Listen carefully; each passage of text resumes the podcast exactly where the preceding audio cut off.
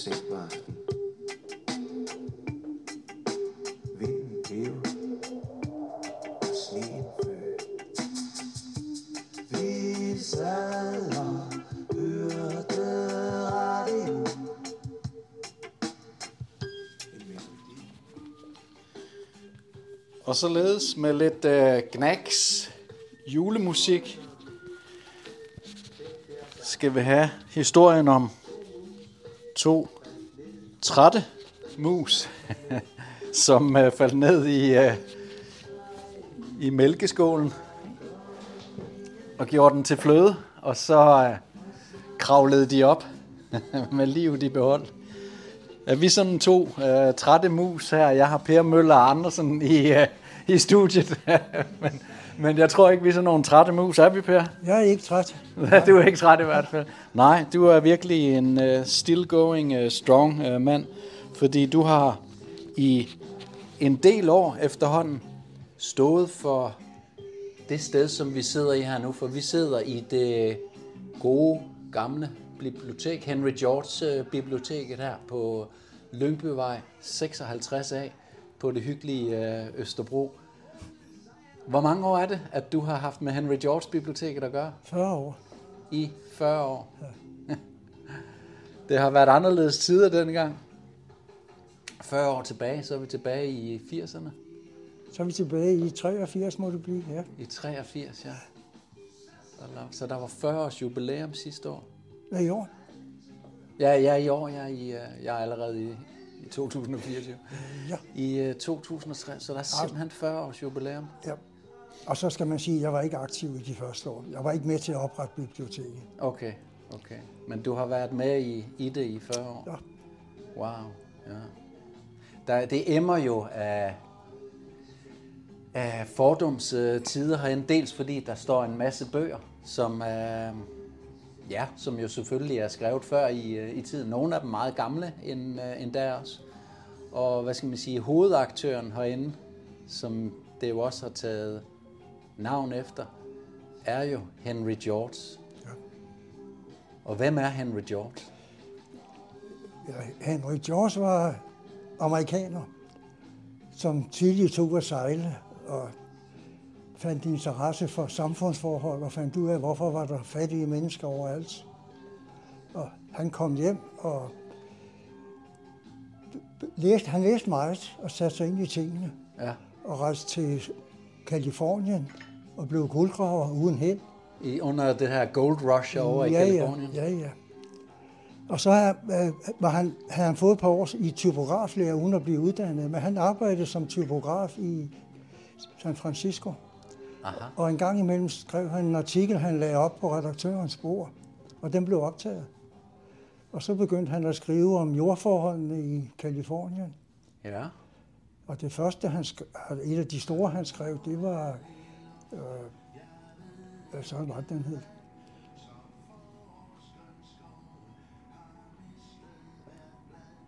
Ja, det kan jeg ikke huske nu. Af de bøger, han skrev? Ja, nogle af de første, de er ikke, de er ikke oversat til dansk. nå. Our Land and Our Land Policy. Our land and our land policy. Ja. ja. Og hvad sker der, når jernbanen kommer til San Francisco? Så kunne jeg godt se, at jordpriserne steg. Ja. Og alt det der udviklede sig til, at han i 79 skrev Fremskridt og Fattigdom. Fremskridt og fattigdom. Så ku- så han, at det var den private jordejendomsret, der var årsag til fattigdommen. Ja. Han kom jo til New York, hvor rigdommen var allerstørst, hvor folk var rige. Ja. Og det var der, de fleste mennesker var. De Ja. ja. fleste fattige mennesker var. ja. Han så et paradoks der. Ja, Ja. Og det har han jo set alle de steder, han havde været i verden. Uanset ja. om folk havde demokratisk eller kongedømme eller diktatur, så var der fattige mennesker. Men sådan er det heldigvis ikke i dag, vel? Nej, sådan er det ikke der, men jeg siger, at nu har vi jo ingen fattige. Nej, vi har fattige, og jeg har lige læst Norge, som er verdens rigeste demokrati. Ja. De får flere og flere fattige. Ja, det er underligt. Det er mærkeligt. Ja. Men der er altså nogen, som har beskæftiget sig med det her område. Der er Henry George øh, en af dem, og han er jo en af dem, som faktisk også har sat sit, sit præg igennem øh, tiderne Ja. på politik rundt Altså- omkring i verden. Hans bog, Fremskridt og Fattigdom, er den økonomibog, der har solgt flest eksemplarer. Den er oversat til næsten alle sprog. Hold da. Flest eksemplarer, altså af alle økonomibøger. Ja, Ja, det er vildt. Og fordi den var let læst, og jeg siger ikke, at folk har læst den, men Nej. den er i hvert fald blevet solgt og, Ja, og solgt. Ikke? I England, Australien, Tyskland, ja. Danmark. Vi fik vores første udgave i 83 allerede. I er godt nok en norsk udgave, fordi en norsk højskoleforstander, Viggo Ullmann, Ja. som er Liv Ullmanns oldefar. Nå, okay. Det, er ham, det var sådan set ham, der startede Henry George-bevægelsen i Danmark. Ja. Og så han En også nordmand, der startede Henry George-bevægelsen ja, i Danmark. i højskolebevægelsen. I højskolebevægelsen, ja. Ja. Og det har også sat sit præg på dansk øh, politik, hvis vi går tilbage til omkring øh, efterkrigstiden. Ja, vi starter i 1905, hvor de radika- det radikale venstre blev dannet. Ja. Og de Er det simpelthen der, at radikale venstre bliver dannet ud af, af venstre. af venstre? Ja, Ja. Venstre, venstre er i... Det er jo egentlig bondevennerne, som så bliver til venstre, men der er så flere fraktioner, som så begynder Ja. at kalde sig noget Ja, vi forskelligt. fik jo skattereformen i 1903, hvor husmændene så lige pludselig skulle betale mere skat end en herremand, relativt. Ja, Fordi man forlod det gamle hardcore-skatter, og så Ja. ja. skulle man beskatte bygninger. ja, Og bygningerne på husmandssteder var jo relativt større i forhold til jordværdien, end det var for en, et, et gods. Ikke? ja. Så derfor skulle de betale mere i skat, og det har de jo ikke været tilfredse med. Nej, det er Så klart. derfor var det hovedsageligt husmand, der dannede det radikale venstre, der var med i den. Ja. Ja. Og så en masse socialister, som voksede i højskolebevægelsen og så i partiet der. Det er jo ret interessant, fordi lige nøjagtig skattereformen øh, der, den Ja. har jeg interesseret mig for, fordi der sker det her systemskifte i 1901, som jo har meget med grundloven at gøre, og derfor er også noget, jeg har omtalt i den bog, som netop i dag er kommet fra trykkeriet, så netop i dag udkommer illusionen om øh, grundloven. Fordi i 1901, der siges det, at vi fik det her systemskifte, hvor parlamentarismen blev indført.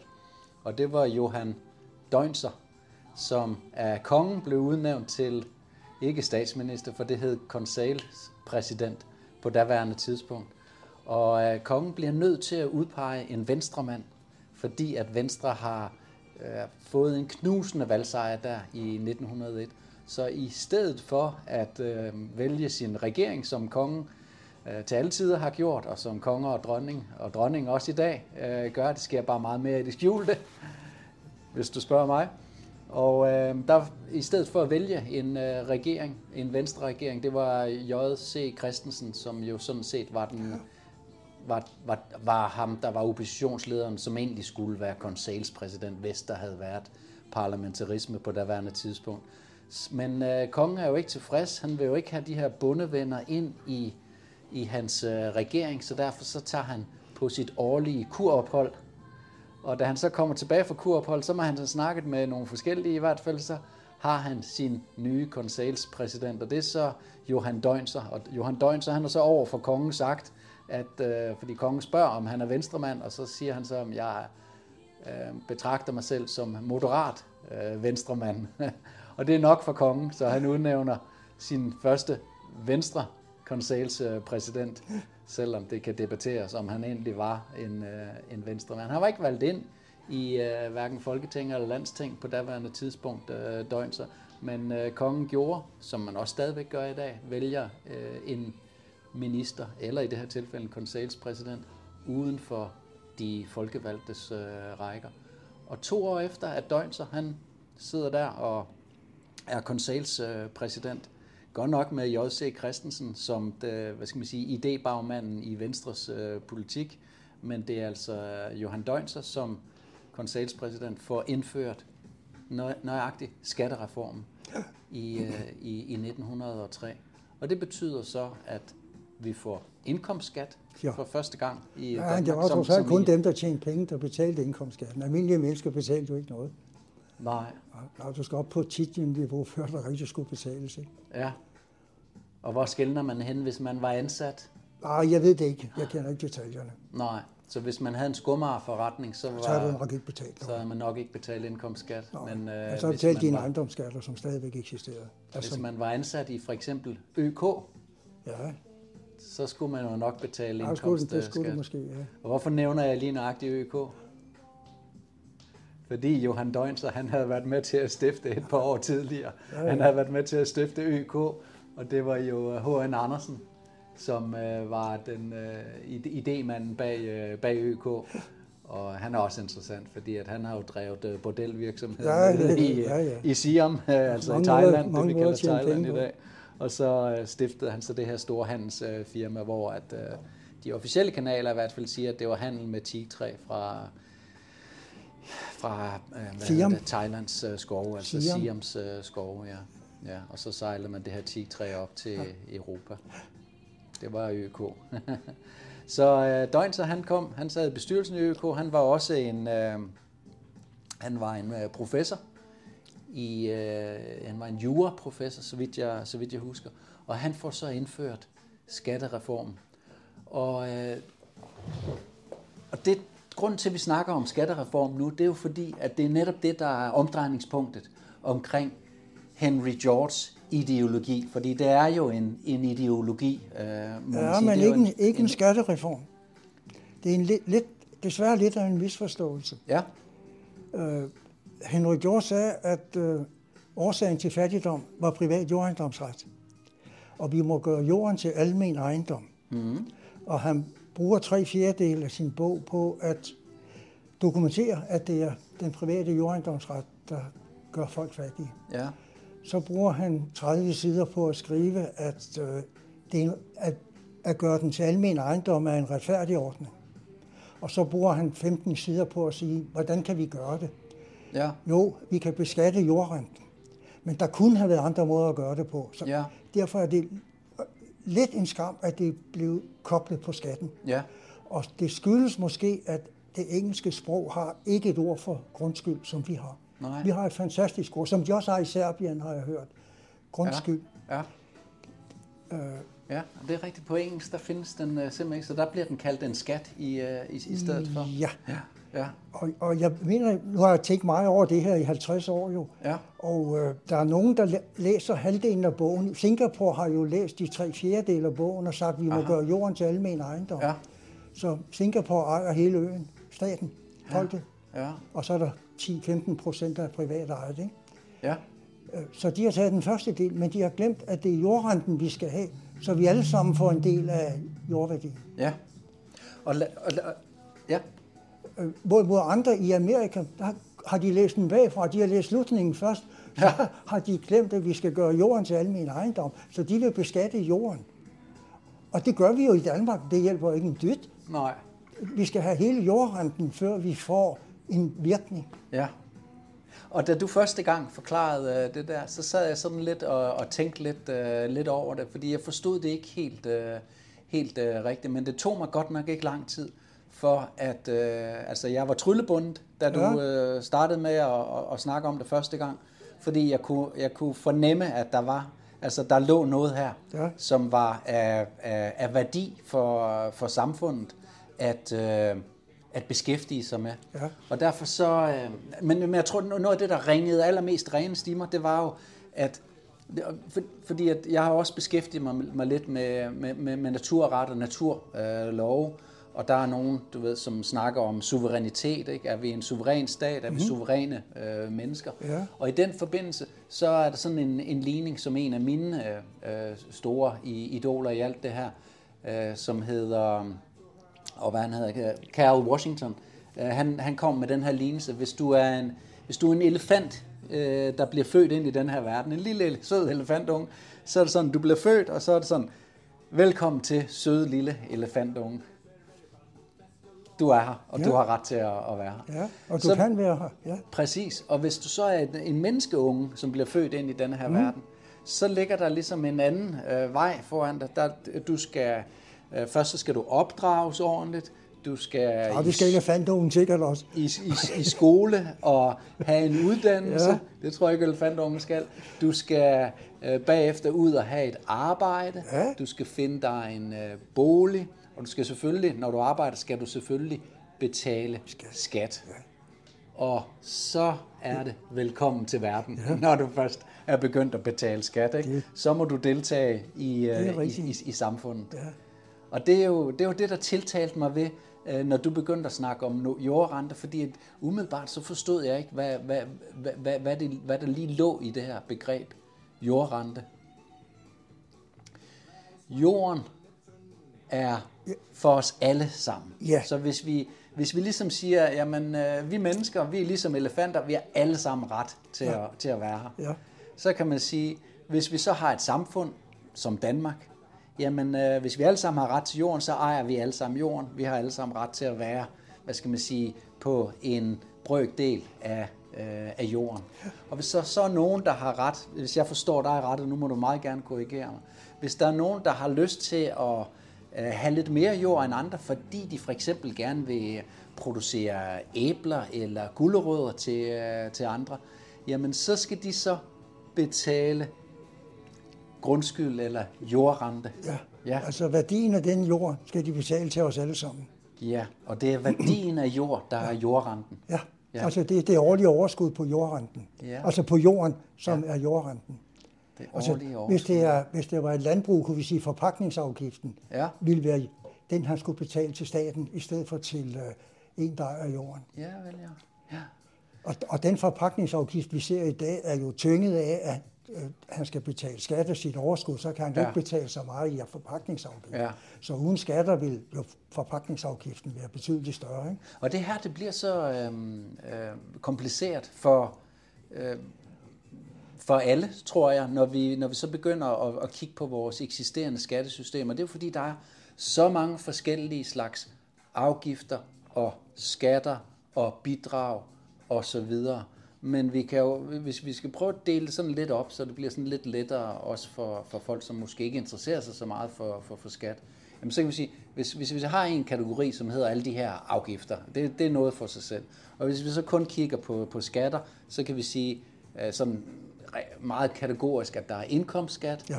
der er ejendomsskat, og der er grundskyld, altså grundskat. Ja, og moms, en forbrugsafgift. Ja, Momsen. og, og hvis vi kommer den over i den der kasse med afgifter og, og, og, og sådan noget, at moms også hører til der, ikke? Men, men så, så, så er der ligesom de her tre, som er reelle skatter. Ja. Indkomstskat, ejendomsskat og grundskyld. Ja, Og der er det så, at Henry George, han mener, at der skal ikke være indkomstskat, der skal ikke være ejendomsskat, men der skal være grundskyld. ja, Og, og så er det bare et spørgsmål om at hæve eller sænke øh, grundskylden, for så at, hvad skal man sige, øh, indkassere de, øh, de indkomster, som øh, samfundet, staten, eller hvad man øh, kalder det, landet, nationen, har brug for til nej, at... ja, nej, nu går det over i skatteproblematikken Ja. ja. igen. Vi skal sammenligne det med en parkeringsafgift. Ja. Grunden til, at vi har parkeringsafgifter, er ikke, at Københavns Kommune skal bruge nogle penge, for de får vist ikke engang pengene selv. De skal jo aflevere dem til staten, så vidt jeg forstår. Okay, Så vi har parkeringsafgifter for, at du kan få lov til at parkere, for at vi alle sammen kan parkere. ja, Derfor har vi afgiften, og den er så differentieret. Du kan se, her på Østerbro betaler vi 10 kroner. Kommer du ind til København, betaler du 38. ja, Og det er sådan jordrenten, altså grundskylden, skulle fungere. ja. Ligesom en øh, Og, og, parkerings... og ikke for, at staten eller kommunen skal have nogle penge, fordi det er jo gratis om søndagen. Ja, Ja, hvis de ville have penge, kunne de jo øh, også tage afgifter om søndagen og lørdag aften. Det gør man ikke, nej, fordi der er ikke behov for det. ikke endnu. Så ifølge Henrik George, så skal grundskylden ind under samfundet og løfte samfundet op. Ja. Så når det ikke er en skat, så, men det er stadigvæk penge, som ryger ind Ja, til og så staten. tror folk, det er en skat. Ja. Altså, skat har jo en fin definition af en skat. Ja, Og det er en tvungen overførsel fra den private til den offentlige sektor, uden sammenhæng mellem, hvad du betaler og hvad du får. og det er det, der er vigtigt. Det er vigtigt. Ja. At der er en sammenhæng mellem, hvad du betaler for og hvad du får. Ja, det er der på grundskylden. Ja. Der er præcis sammenhæng. Du, hvis du får ja. et godt stykke jord, så får du en kæmpe indkomst, som du kunne få, hvis ikke vi tog den. Så en, en uh, skat, der er der ingen sammenhæng mellem, Nej. hvad du, uh, hvad du får og hvad Nej. du betaler for. Nej. Hvorimod med grundskyld, Ja. så er der en en-til-en sammenhæng. Det er rigtigt. Ja. Og det, Amerika har den samme definition, har jeg lige set. Aha. På, Og det, på skat. på skat og- ja, ja, og- og det er sikkert, ikke det er sikkert globalt. Ikke? Altså, ja. Og så er skatter jo også for at skaffe proveny. Og grundskyld er ikke for at skaffe proveny. Grundskyld er her for, at du kan være her. Ja, Og jeg plejer at sige, nu er der ikke så mange af de unge mennesker, der har læst uh, Robinson Crusoe. Det har du. Ja, det har jeg. Der kommer en mand, han kalder Fredag. Ja, Dengang er han slave. Fredag. ja, I dag vil Robinson Crusoe sige til ham, rejs dig op, Fredag. Du er en fri mand. Her har du FN's menneskeretserklæring. Men husk lige, at jeg er den her ø. Og nu kan du godt gå ud og fange en kanin til mig. ja, Og så spørger jeg folk, hvordan vil du skaffe gode forhold for Frederik? Og for Frederik for fredag. for fredag. Han kan aldrig blive velhavende. Han kan, vil altid leve på sultegrænsen, afhængig af Robinsons humør. Ja, Og så kan staten komme og sige, jamen Robinson, du skal give fredag en minimumsløn. Nå, jeg siger, Robinson, det gør jeg da gerne. Ja. Så hæver han lige lejen for fredagen, for han skal jo bo på hans ø. ja, Og det er sådan, samfundet fungerer. ja. Og det var det var faktisk ret i, fordi vi har jo lige snakket om, at selvom et samfund bliver rigere og rigere, Ja. som, uh, som Norge, Ja. jamen så uh, bliver folk fattigere og fattigere. Vi indfører masser af ting. Vi har bygget metroer, som ja. skulle gøre folk rigere, så kunne de nemmere komme på arbejde og få mm. mere fritid. Mm. Men hvad sker der? Ja, Lejerne stiger, hu- og huspriserne stiger ja, ind omkring metroerne. ja, Gradvist forsvinder de, jo længere du kommer væk fra metroen. Så uanset hvad vi gør, mm. Altså ham, der bor der nu og ejer huset, han kommer ikke til at betale mere, medmindre grundskylden stiger, og det gør den jo ikke så meget. Mm. Men vores unge mennesker, vores børn, der skal ind og bo ved metroen, kommer til at betale det hele. ja, Så vi bliver stadigvæk fattige, uanset hvor mange velfærdsforanstaltninger vi laver. For jordejeren tager det. Og jordejeren, det er jo så også alle sammen bedstefar, der skal sælge til sit barnebarn, ikke? Mm. Nå, nej, til den andens barnebarn, ikke? Mm. Så bedstefar vil jo altid have høj pris for, sin, for sit hus. Og barnebarnet vil gerne have lav pris, ikke? Så der er en Ja. konflikt der mellem de to. ja, Selvom de aldrig mødes, men det gør de via kryds, krydsene til de andres børnebørn. Ikke? Så hvis man gik væk fra alle de her andre måder og, og, og, og hvad skal man sige, at, at lave en indtægt for staten, så staten kan, kan bygge en, øh, en vej og, og, en, og en cykelsti Ja. og, en, øh, og en togbane, så, øh, så går man over på, på, på grundskyld, og, og her på, øh, på, på grundskylden, der øh, kan man så hæve eller sænke øh, grundskylden alt efter, Nej, hvor, eller, eller hvordan? Nej, hvis, hvis værdien af jorden stiger, så betaler du mere i grundskyld. Det er ikke noget, man gør, det er noget, markedet gør. Ja. Hvis du laver en investering, der er god, når du bygger kronprins Fred, nej, hvad han, dronning, kronprinsesse Mærkis bro ved Frederikssund, Ja, så stiger jordpriserne over på den anden side. ja, Det vil sige, at de skal betale mere grundskyld. ja, okay. Ja. Altså, Så det er jordens beskaffenhed og beliggenhed, som, det er, øh, ja, som er afgørende? hovedsagelig beliggenhed Ja, i dag. ikke? ja. I gamle dage var det hardcore, altså øh, beskaffenhed, kvaliteten af jorden, man betalte rigtigt, skat af med hardcore skatter. Ja, ja. Og i dag, der er det jo beliggenheden, der har Ja. ja. værdien, og jo tættere du kommer på København og andre steder, så bliver værdien højere. Ja. Det er alt det, du sparer. Du sparer tid, og du kommer tæt på alt det, du gerne vil have. Og hvis du så bygger et fint hus Ja, på denne her grund, jamen så er huset dit. Ja. og du skal ikke betale skatter og afgifter af at, øh, nej. at putte et par mursten sammen, og hverken om du laver en brønd, eller et bålsted, Nej, eller et øh, læsejl, eller et, øh, et hus. Det er dit, fordi at du i dit ansigtsved Ja. har skaffet dig Ja. en bålplads, Ja. en brønd, eller Ja. et læsejl, eller et hus. Ja. Ja. Og problemet er, at folk tror, at vi kan øh, lade være med at betale grundskyld, hvis bare staten vil op, lade være med at opkræve den. Mm. Men det kan vi jo ikke, så skal vi jo bare betale til nogle andre. Så bliver det privat opkrævet grundskyld. Ja. Fjerner staten grundskylden på min grund, så tager jeg jo en million mere for huset, eller for grunden, eller hvad man siger. Ja. Ja. Så det er en måde, øh, faktisk. Altså Henry øh, George, Georgismen her, er jo en måde at komme ud af det her slavelignende Det er forhold, rigtigt. Ja, som der er. vi bliver alle sammen frie. Ja. I det, det første, du skal gøre, som du nævnte i indledningen, det er, at den unge mand på 18 år skal ud og finde sig et sted at være. Uh, han skal starte med en gæld for at få lov til at være her på ja, jorden. det er rigtigt. Og så kan man sige, at han skal ikke have gæld. Han kan nøjes med at lege, men der er ingen forskel på de to ting. Nej. Lejen skal betales. Ja. Og han burde have sin lige andel af jordværdierne over hele landet. Så hvis han boede på en middelværdigrund, så ville han få lige så mange penge, som han betalte. Mm. Og så var han fri, ikke? ja. Og flyttede han ned til Lolland, hvor jordrenten er lav, mm. så kunne han få penge hver måned at leve for. Ja. Tænk, hvis det var sådan, at uh, når man så byggede sig et fint hus, jamen så var det faktisk ens eget. Ikke? Ja. Altså, hvis man der i sit ansigtsved, eller havde fået hjælp af naboen, og, Ja, ja. og, Hvad man nu og, gjorde, og ja. elektrikeren nede på ja. hjørnet og sådan noget, Ja, ja. så har man sit eget uh, hus. Men, Ja. men sådan er det jo ikke i, øh, i, i dag. Nej, og folk er tilfredse med det. Det kan ikke være anderledes. Ja, og det er jo så spørgsmålet, om de er det. For til synladende, så, så får vi jo bare at vide, at der findes ikke nogen bedre måde at, at, at gøre det på. Ja. Men hvad skete der jo så med, fordi det lyder jo besnærende, og, og, og det lyder jo som, altså, som en løsning på, på rigtig mange ting. Hvad skete der så for radikale venstre der i starten af 1900 Ja, de forlod jo ideen. Det gjorde de. Og det, der er heller ikke stemmer i det. Altså, øh, og, og der kom en konflikt mellem de radikale venstre. Nu skal vi lige nævne, at Henrik George-foreningen blev oprettet i 1902, altså nogle år før de radikale venstre. Ja. Og der var sammenblanding af de medlemmer i begyndelsen. Aha. Men, men der kom et skisma, en, en skillelinje. Og så dannede socialisterne det, der hedder Retsforbundet. Først Retsdemokratisk Forbund i 1916, Ja. som blev til Retsforbundet i 1918. Ja. Og så politisk parti blev valgt ind i Folketinget i 26. Mhm. Mm-hmm.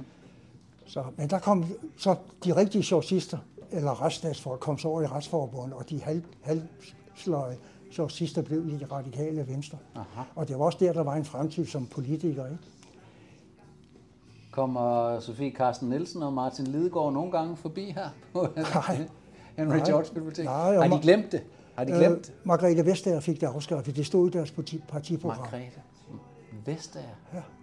Fik det afskaffet. Altså i, i de radikales partiprogram. Fik lavet uh, separationen fra... Ja, ja, altså væk med grundskylden i, i programmet. Ikke? Ja, okay. Men Socialdemokratiet har også haft det i deres program, at vi skal opkræve jordværdier.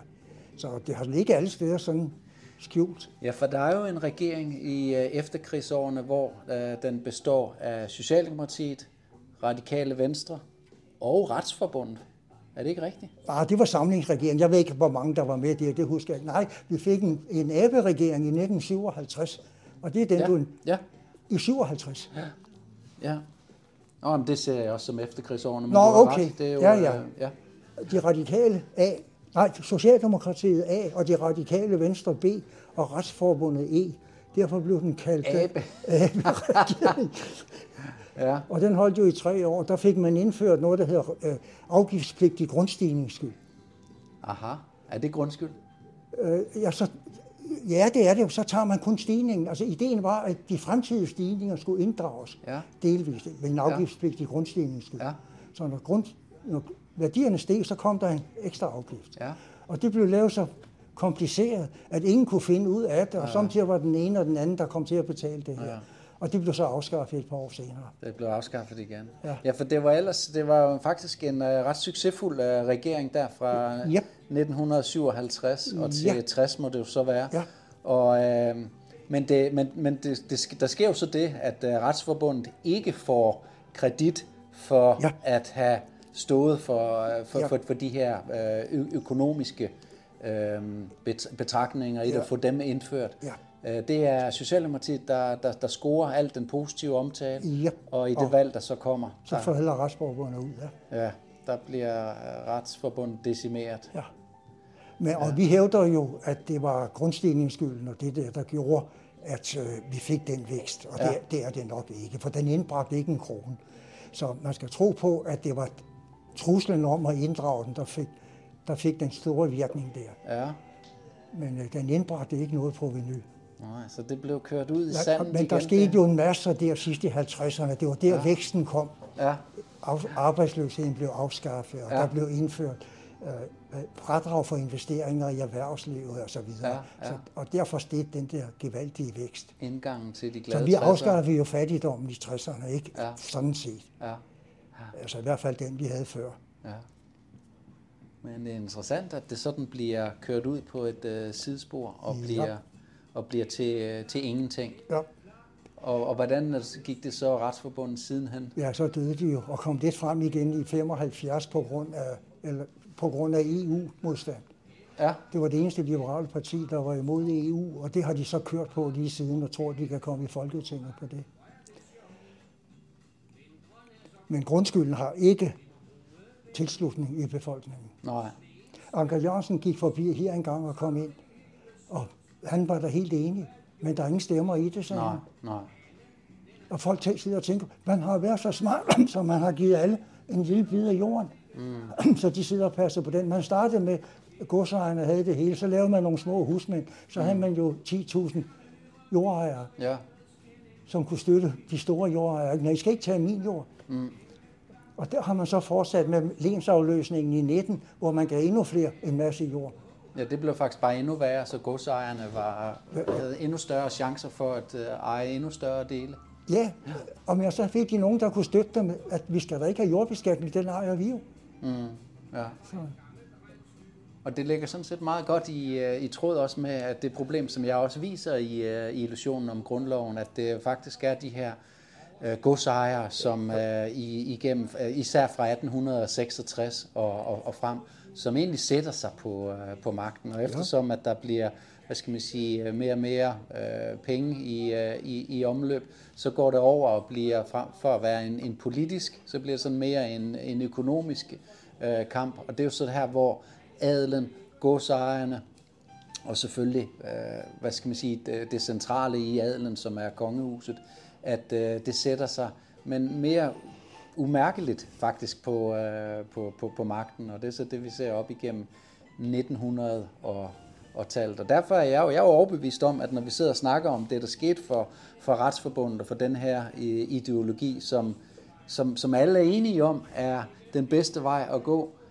men hvis der er nogen, som har magten og har pengene, og også dermed også ejer dagspressen, mm-hmm jamen så bliver folk jo til stadighed ligesom, øh, eller der er en mulighed i hvert fald for, at jeg mener jo, at det er reelt at det, der sker, men der er en mulighed for, at folk øh, bliver øh, propaganderet, altså får propaganda omkring, at øh, jamen, det kan heller ikke helt lade sig gøre, det der med øh, grundskyld ja, og, og vi kan ikke noget der. vurdere jorden rigtigt og sådan noget. Ja. Og så, og, så, og så laver man den konklusion, jamen så er der nok ikke stemmer i, Ja. i det her. Ja. Fordi det er der jo. Der må jo være stemmer i det. Det er jo fornuft. Nej, nej. Jamen det siger du, fordi at du igennem en, øh, et, et, en, en, en, en, et 40, 40 år har oplevet det modsatte. Ja. Men der er jo fornuft i det. Ja, det er der. Og der er jo ikke fornuft i det, der sker inde i Folketinget. Nej. Men det, der stemmer i, siger du så. Ja.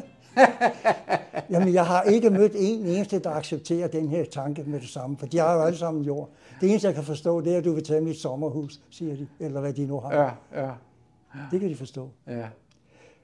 Men jeg kommer, er lige, jeg kommer lige til at tænke på, Ja. uh, Retsforbundet udgiver et lille tidsskrift nu digitalt, uh, Ret og Frihed. Ja. Og der kom et indlæg fra Holger Bæk Nielsen. Ja, Kender du ham? ja ham professoren. Ja. Ja. Og han er slået sidst, han er tilhænger af Retsforbundet. Nå, ej, hvor Og, interessant. og han, jamen, han skriver noget meget interessant, siger han så. Hvad sker der med, jord, med, hus, med jordpriserne med negative renter? Så vil jo priserne blive skyhøje. Skal du låne 3 millioner til at købe et hus for, og du får 1 procent på din gæld, mm-hmm. så kan du købe masser af huse. Ikke? Hvordan skulle der blive negativ... Øh... Jamen, vi har da haft negative renter længe. Ja, Så, men nu nævner han lave renter, og han siger, Ja. de, de lave renter vil jo medføre, at du kan købe et hus til 10 millioner, hvor du, øh, hvis med, en- til 1 procent kan du købe til 10 millioner, Ja. ja. til 10 procent kan du kun købe 1 million. ja, Og det vil han godt have, at vi debatterer. ja. Og så kommer han også lidt ind på adelsvældet i, forrige, i for, forrige tider. Ikke? Gør han det? Ja, Hvor gør han det han? i vores tidsskrift Ret og Frihed. Aha, ej hvor interessant. Ja. Det, det skal jeg da have læst. Jeg skal se. Har du ikke fået det? Jo, du har fået det tilsendt. Jo, jeg tror faktisk, jeg abonnerer på det også. Altså, det er et nyhedsbrev, ikke? Ja, Ja. Hvad, og, og hvad er det nu, han hedder, som står for det derovre? For de, det, de holder det jo er til Tor, lige... Torgild Sohn. Ja, de holder jo til lige øh, ved siden af her. Vi kan jo Ja. kigge over. Det over kan vi til. nemlig. Ja. Jo, Nå, hvor interessant. Og dengang jeg havde sat det her i stand, ville jeg jo have lavet en reception. Og der overvejede jeg at invitere Holger Bæk Nielsen med. Ja. Men jeg fik ikke en opbakning til receptionen, så den blev ikke holdt. Nå, okay. Nej, men det er jo klart, at det er svært at gøre folk interesseret i det her, hvis medierne ikke vil skrive nogle positive ting Det vil de omkring ikke, det. nej. Og der er jo uh, få, jeg kan huske, der, da vi flyttede ind, så hang der jo en artikel uh, derude, men det er jo ikke en artikel, som er blevet printet på, uh, i, i, i- leder, uh, i lederen i, i Berlingske. Eller Jeg noget. skrev til aviserne herhjemme Ja. og siger, nu er der den her debat i Ja. Norge, Ja. øh, og vi skal have Og det var en... fordi, der var en minister, som også var georgist Ja, i, uh, ja, i Norge ja, ja. på det tidspunkt. Ja. Og vi skal have nye jordvurderinger og ny beskatning herhjemme. Var det ikke en idé at oplyse folk om, hvad det her drejer sig om? Mm. Information og weekendavisen, og det var dem, jeg skrev til. Ja. Og Torgild Sohn skrev til et par andre. Intet hørte vi. Så, øh, så selvom øh, aviserne, mainstream-aviserne, hvis vi kalder dem hovedstrømspressen, de godt kan lide, og øh, Holger Bæk er jo sådan forholdsvis øh, farverig og forholdsvis øh, kendt, så er det kun i retsforbundet, at han bliver citeret for Ja. de her ting. Ja. Ikke i øh, økonomisektionen i Nej. børsen eller i, Nej. øh, eller i Berlingske. Nej. Og det er jo så der, hvor... At, Han skrev jo om det i sin bog, jeg ved ikke, om du har læst den, Teorien om alt. Der har han en side om uh, retsforbundet. Jeg tror ikke, jeg har læst den. Jeg, har, jeg havde lånt den på et tidspunkt, jeg nåede aldrig få den læst. Nej. Men kan du ikke se, Per, at det er interessant, at der er den her fravælgelse af, hvad de skriver om. Jamen, ja, øh, journalisterne ved ikke, hvad det drejer sig om. Så de forstår det ikke, og de kalder det bare pjat. Så svært er det heller ikke at forstå. Jo. Lone, jamen, men jeg kender... Lone Nørgaard forstår det ikke. Hun, og hun er da kan med og højt uddannet. Hun vil slet ikke forstå det her. Jamen, jeg vil da også sige, at det, sådan lige umiddelbart var det jo øh, svært, men jeg er jo heller ikke økonom. Altså, jeg har jo godt nok taget... Vi er alle sammen økonomer. Ja, ja, det er jeg enig med dig i. Men, men altså, jeg, jeg har taget et MBA-studie, hvor jeg, der, hvor jeg jo også skulle lære alle de her teorier Ja, ja. Øh, om, om økonomi. Ikke? Og, og i dag er jeg jo sådan ret overbevist om, at det hele er bullshit. Fordi at økonomi er meget enkelt, det har vi også snakket om også, Tori. Økonomi er meget enklere, Ja. end det de gør det Ja. til. Og der synes jeg jo, at hvis man gør det meget enkelt, og så kigger på Henry George, Ja, så falder det i hakke af hele. så er det ret enkelt. Ja. ja. Så jeg tror måske mere, at øh, Lone, nu vil vi lige snakke om Lone, øh, ligesom jeg selv, ikke er økono- økonom, og derfor synes jeg, at der er mange, hvad skal Ja, man men sige... den der med ikke-økonom, dem har vi ikke så mange af, så kommer vi aldrig igennem. Mm. Men jeg har siddet inde hos, jeg har arbejdet for Mærsk i 30 år. Jeg har siddet inde der i frokoststuen hver dag, Ja, og jeg har tit talt om grundskyld, for at sige det Ja, på den måde. ja. Der er ikke én, der var ikke én, der forstod det. Ja, Nej, samtidig, men det er jo fordi, samtidig en enkelt. de venter jo på, at Berlingske og, Ja. og, og, og børsen skriver om Jamen, jeg det. siger, I- Og når de har en stående ordre om ikke at nævne Henry George, Ja, så kommer det aldrig til, ligesom de siger- også havde en stående ordre om ikke at, at nævne frihedslisten, da vi Ja. stillede op til, øh, til ja, folketingsvalget. ja. Det, det, det, det, det er jo det, der foregår.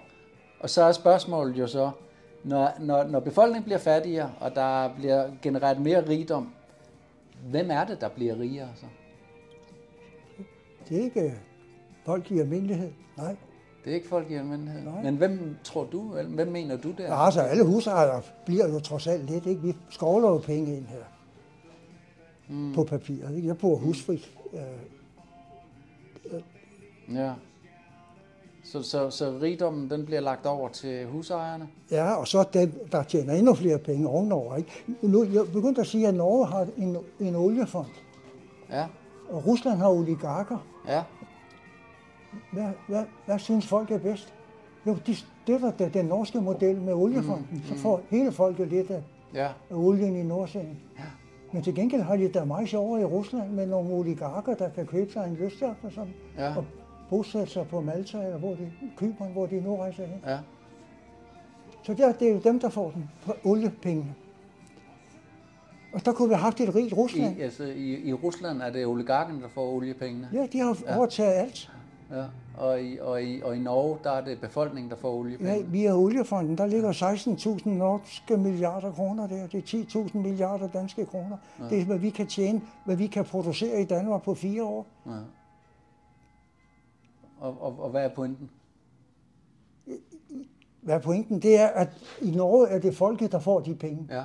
Og i, i Rusland er det de få enkelte oligarker, der sidder på rigdommen Ja. og får pengene. ja.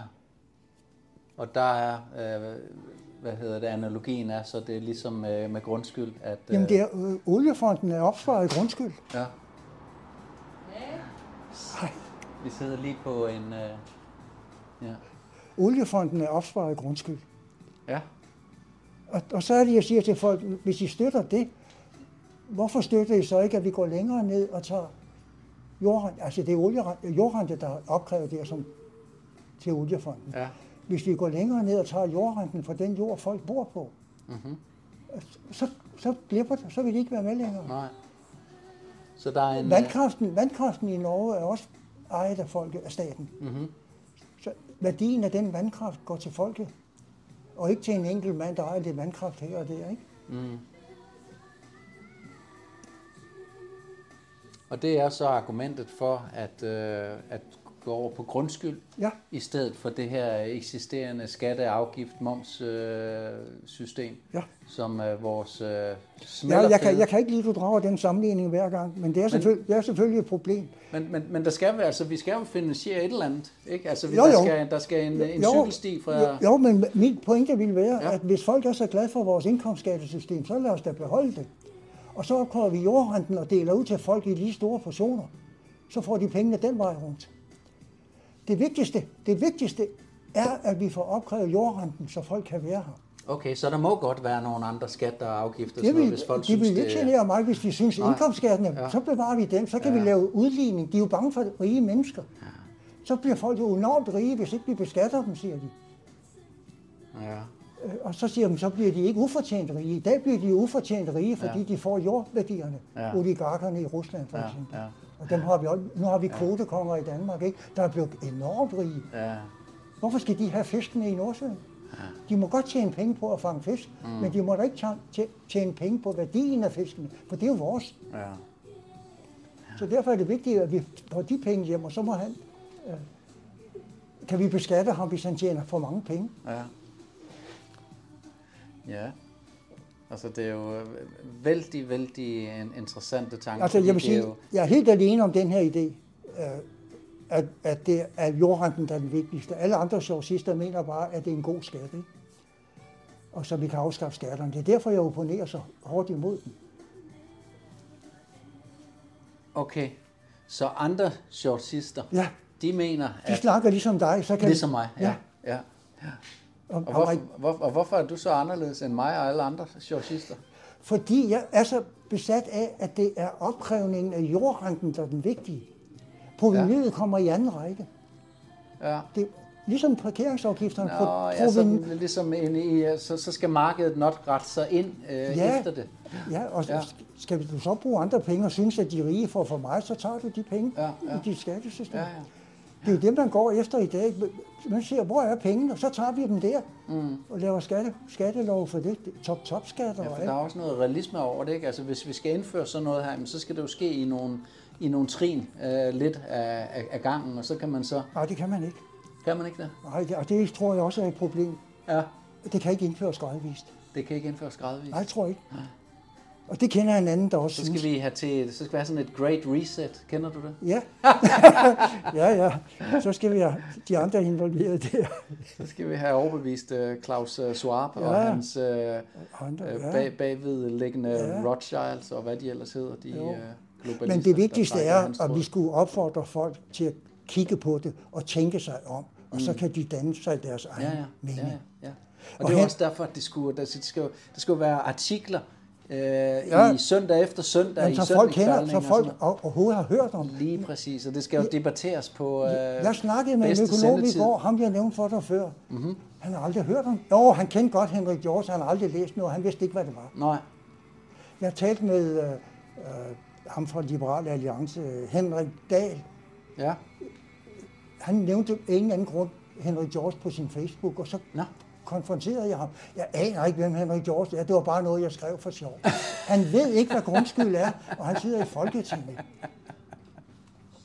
De ved det ikke. Altså spørg samtlige folketingspolitikere. Men Derfor... der er jo en grund til, at det ikke ved det, Per. Og det, og det, og det, det vil jeg gerne frem til, fordi at en anden ting, du har været rigtig god til at, øh, at servere nogle, øh, jeg vil sige, nogle øh, kager, vil jeg nærmest sige, nogle godbidder øh, for mig.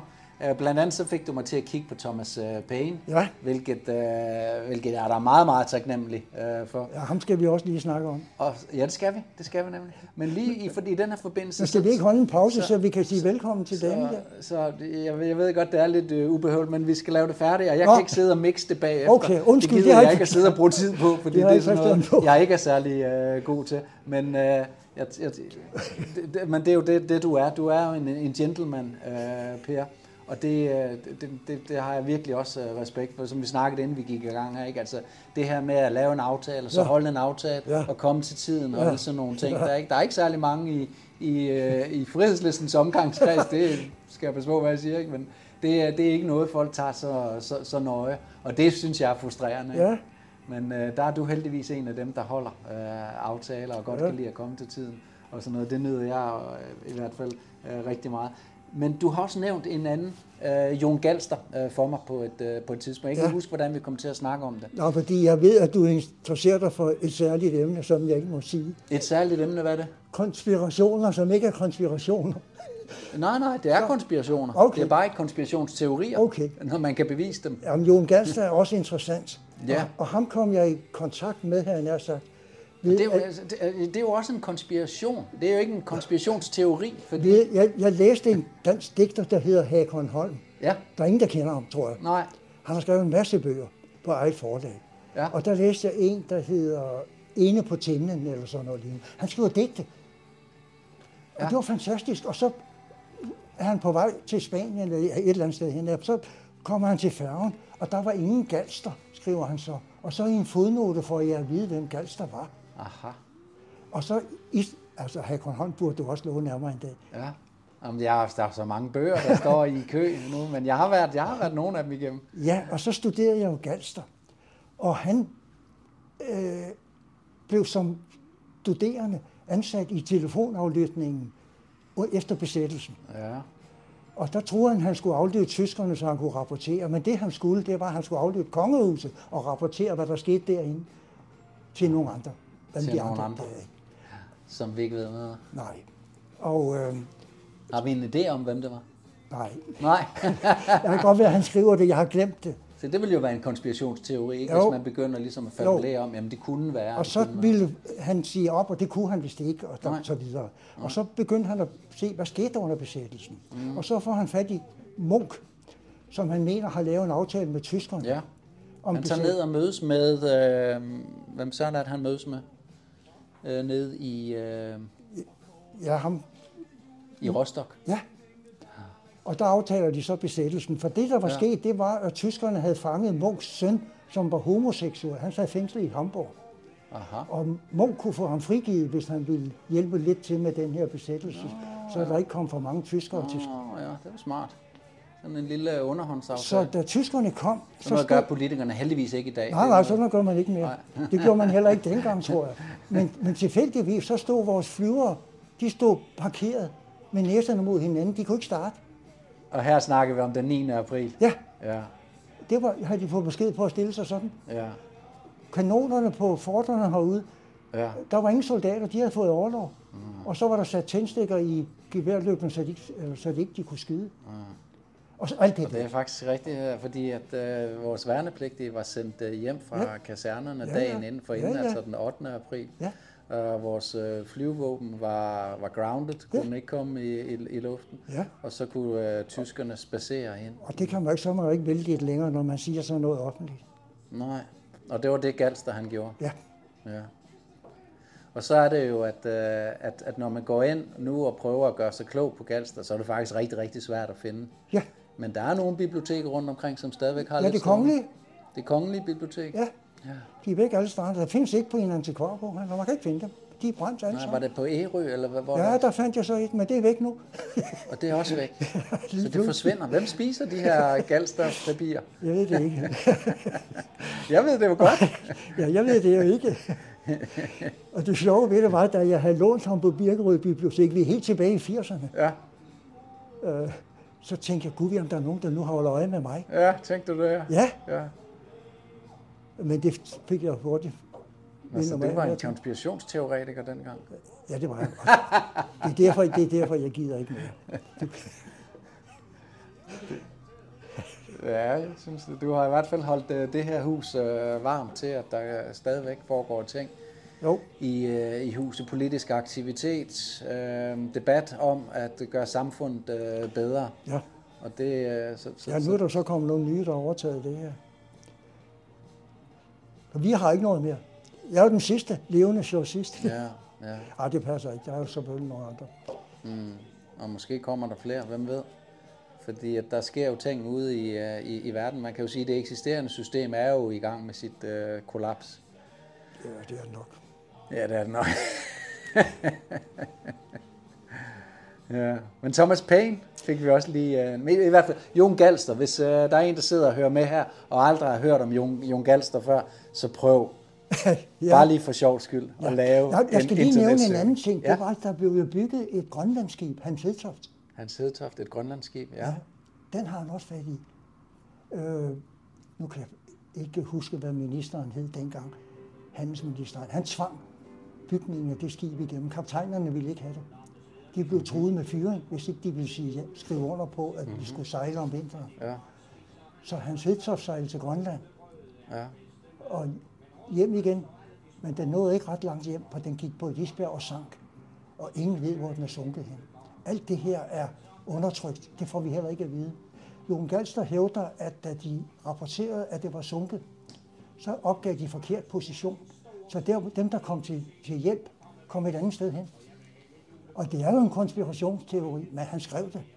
Og hvad skulle ideen være med, at et, et, et, Jamen, et jeg skib ved- sejler, hvor at, uh, der ikke er nogen kaptajner, der synes, Jeg det er en tror, god det idé er at nævnt i den bog, du har læst. Han var gå hjem og læse Hans Hedtoft. Ja, okay. Ellers så ligger den i det lille skrift, jeg har der.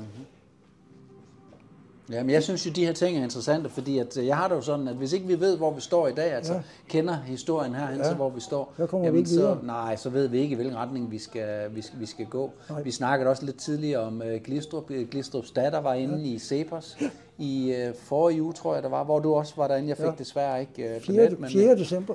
4. december, men jeg sad her og så det live sammen med, med, med, med Jovan Tasevski. Nå, gjorde I det? Gjorde I? Ja, vi gjorde nemlig, og vi var jo fuldstændig slået ja. bagover af, ja.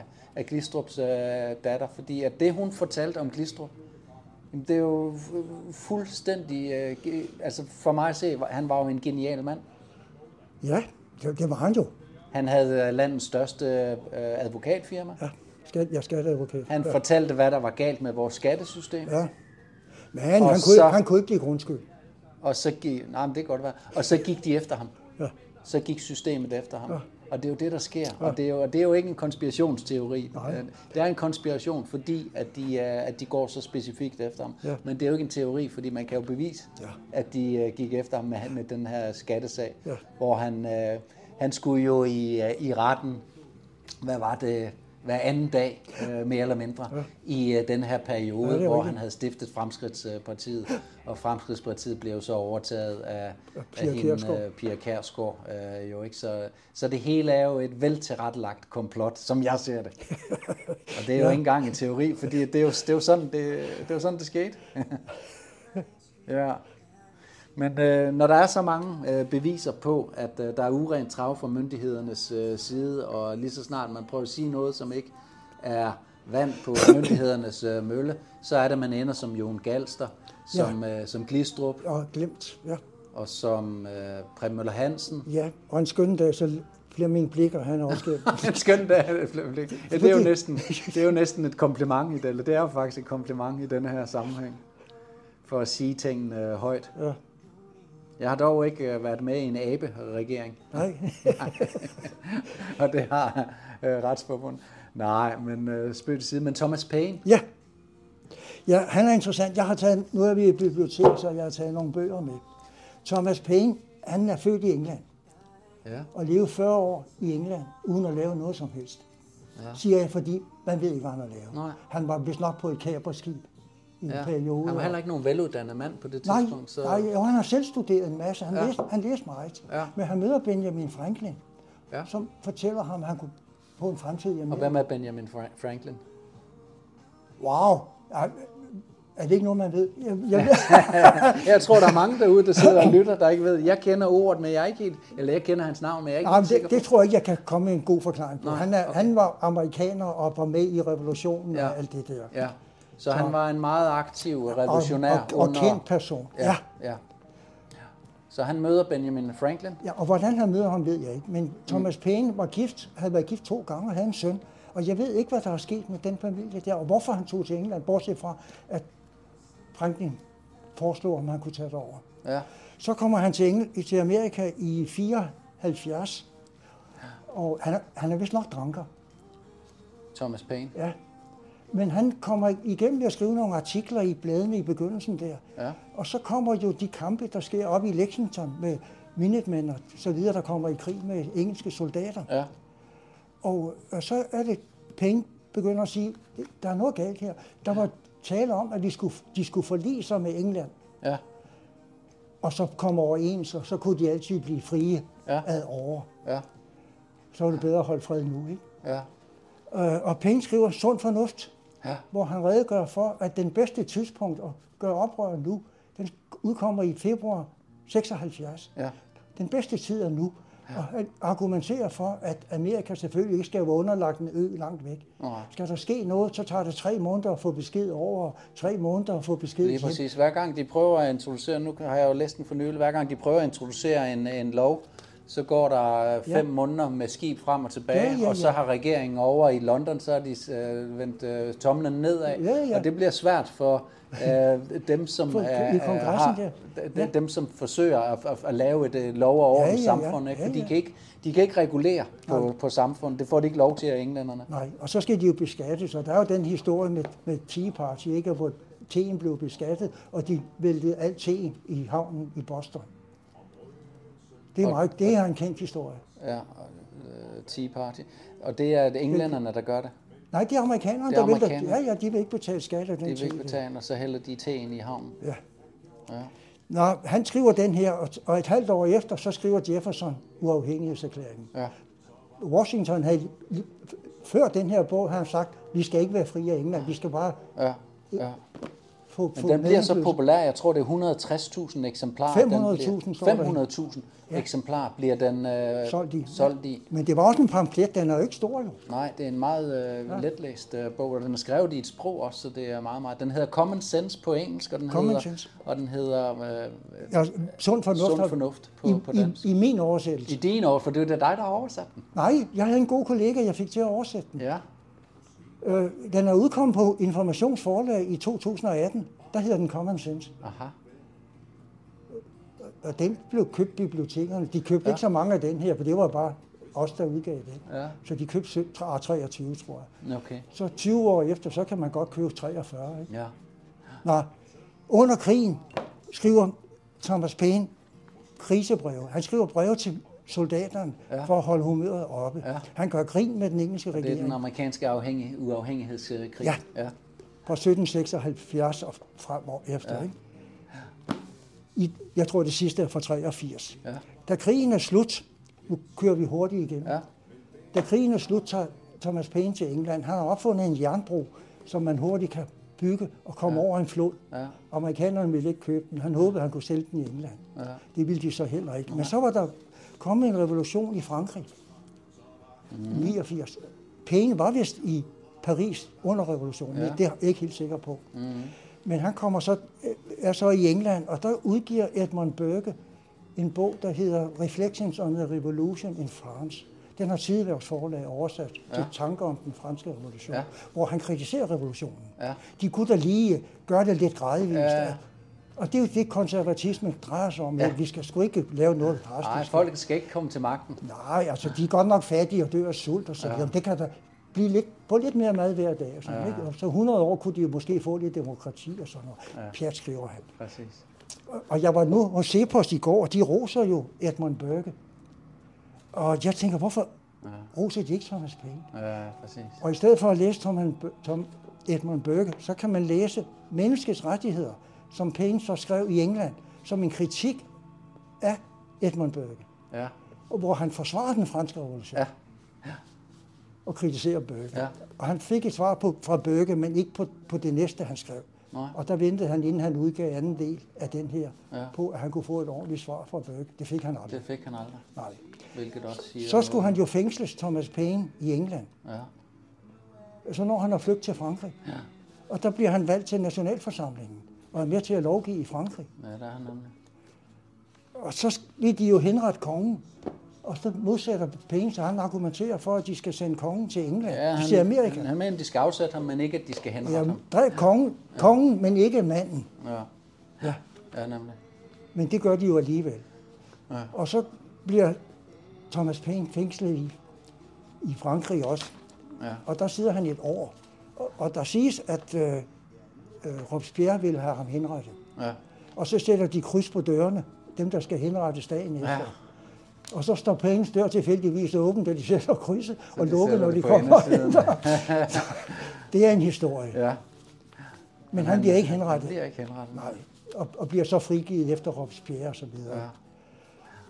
Og så i 97, ja, nu kommer jo sådan set det spændende, som gjorde, at jeg... Øhm, fanden har ikke den der?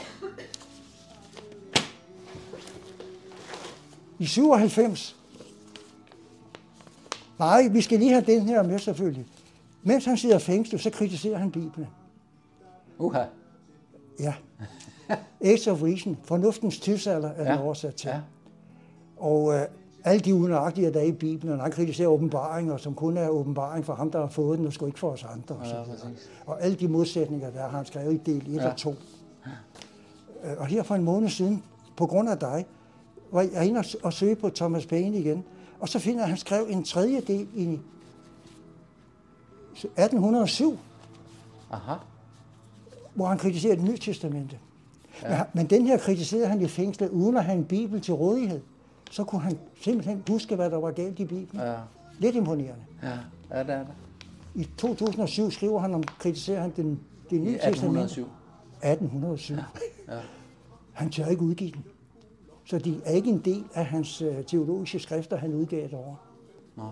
Men han, han udgav den som pjæse, så han var ikke helt bange. Let bange var han. Ja.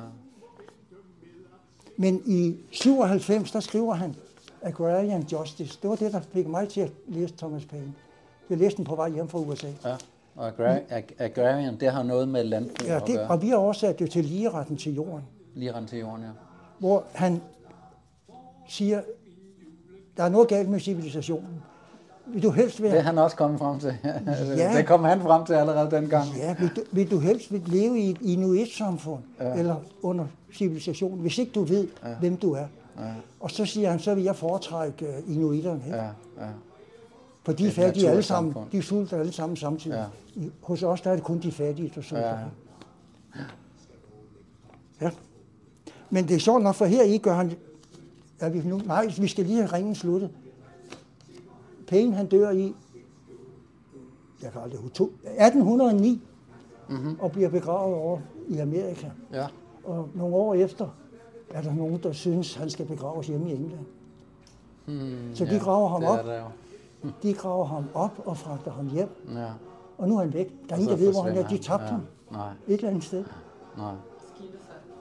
Jamen, det er, da, Ja, skibet det er da imponerende, ikke? Det, det, det er imponerende, og det er lige nøjagtigt i denne her tid. Altså alt, hvad der var folkeligt, og alt, hvad der var, var ligesom, hvad skal man sige, rimeligt og menneskeretligt. Nu har jeg jo ikke, jeg ved ikke, om du har set, øh, at der er en, en ny film ude omkring Napoleon. Nej, det har jeg ikke set. Men øh, det er jo interessant, ikke? fordi Napoleon er jo netop et produkt af den franske revolution. Ja. Og han, er jo, han elsker jo det her Frankrig, og han elsker øh, folket. Øh, ja, så tager han øh, kejserrollen, og ja, han forsøger også at gøre nogle ting, så han bliver, hvad skal man sige, affilieret med nogle af de andre øh, kongehus. Men til sidst, så råder alle Europas herrer sig jo sammen imod Napoleon. Ja, klart. Og det er så slaget på, øh, på Waterloo. Det er så også her, at Rothschild øh, rise to promi- prominence. Og så skal det her, Rothschild overtager øh, Bank of England Ja, ja. Og, og, og få pansat den engelske kongekrone ja, ja. Øh, også. Og, og, og, og i den film omkring øh, Napoleon, det er en ganske glimrende film. Jeg vil anbefale folk at, øh, at se den, selvfølgelig med, et- med, et, krit- med kritiske øjne. Der får man så også, det er jo, det er jo sådan 90 procent, ligesom alt andet, det er 90 procent sandhed, og så får man lige Ja, øh, sikret, at der også kommer øh, det her globalisternes øh, sandhed øh, indenover, eller elitens sandhed øh, indenover. Og det er jo så til sidst, fordi at så lister man så efter, at øh, Napoleon jo så taber det her, at det er helt, altså der er ingen, der er ingen jordisk chance for, at han kan vinde det her, øh, det her slag, selvom han er Europas største øh, herfører på land. Så taber han det her slag, står over for alle de her øh, herrer, som er meget større end, øh, end, end hans. Og så skriver man så til aller, til aller ligesom epilogen, hvor man så, hvor man så skriver øh, slaget ved Austerlitz, og hvor mange der døde, 80.000 øh, døde, øh, slaget ved Waterloo, øh, 190.000, øh, øh, og så lister man alt det, og så står der alt i alt, jeg kan ikke huske, hvor mange millioner det er, så mange millioner øh, døde. Ikke? Så ligesom om, at det var Napoleons skyld, at alle de her mennesker døde. Ikke? Ja. Når Napoleon han kæmpede for folket og kæmpede for en republik, og kæmpede for, øh, for Frankrig, så kæmpede alle de andre soldater, de kæmpede for de her øh, elite, øh, øh, Habsburgerne, øh, Oldenburgerne, og, og, Det og alle de ja. her rige, øh, adelige øh, Europa-familier, og, og hvad hedder det, øh, selvfølgelig de engelske øh, hus øh, også, øh, som, som, som jo i bund og grund øh, er, og det er jo også det, Thomas Paine kommer ind på i, i Common Sense, som i bund og grund er en Wilhelm Eroberen, en franskmand, Ja, ja, som ja. jo egentlig bare går over og Ja. ligesom erober England, er og så fra der deraf... han, og så hans arvinger, de skal styre Ja, så er det hans arvinger, der skal styre øh, England, Ja, ja. og på et tidspunkt hele verden, fordi Ja. at det engelske Ja. øh, imperium bliver Ja. jo øh, kæmpestort på det her tidspunkt, Ja. hvor amerikanerne så frigør sig for det, hvor senere bliver det så amerikanerne, som Og så overtager. burde have lavet en re- ordentlig republik for folket, ikke?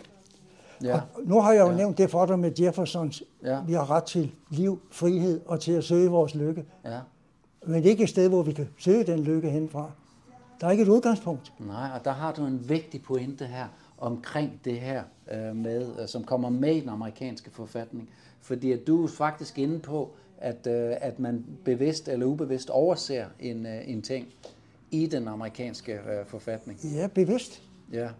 Prøv at forklare, hvad det, hvad, hvad det er. Jamen, øh, øh, John Locke skrev 100 år før, Ja. at vi har ret til liv, frihed og and the state, skriver han på engelsk. Liv, frihed og estate. Ja. Altså land, liberty and the state. Og estate ja. på det tidspunkt betyder jord, ejendom. Ja. Så kunne Jefferson godt have skrevet, at vi har ret til liv, frihed og jord ja. til et sted at være. Ja. Vi får ikke ret til et sted at Nej, i stedet for så siger Jefferson, at vi har ret til liv, frihed og, Og til at og sø- at søge lykken. Ja, jeg Men fik der at- er ikke noget jord at søge lykken på. Nej, fra. det er jo genialt. Jeg fik at vide i går på Adam Smith aftenen der hos Cepos, at øh, man havde diskuteret det meget, hvad der skulle stå. Ja. Og, og, og de havde sagt noget, der kunne... Et, en anden formulering, som gik på noget af det samme, Ja. men som kunne mistolkes som, som noget forkert. Så, Ja. Men det blev så til at søge din lykke. Søge lykke, ja. Men du har ikke noget jord at søge den på. Nej. den er i hvert fald den. Men jeg kunne godt lige tænke mig at læse det her op fra en, Ja. tre linjer fra ligeretten til jorden. Lad os høre. Ja, det er en biskop, som skriver An Apology for the Bible. Og, i, og der skriver han, han til sidst, uh, the wisdom and the wisdom and goodness of God in having made both rich and poor. Og Thomas Paine siger, hvor Herre skabte ikke rige og fattige. Han skabte mennesket, mm. og han gav dem jorden som deres fælles arv. Mm.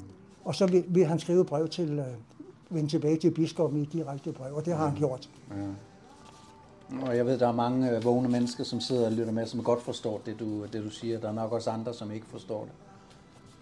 Nå, forstår du?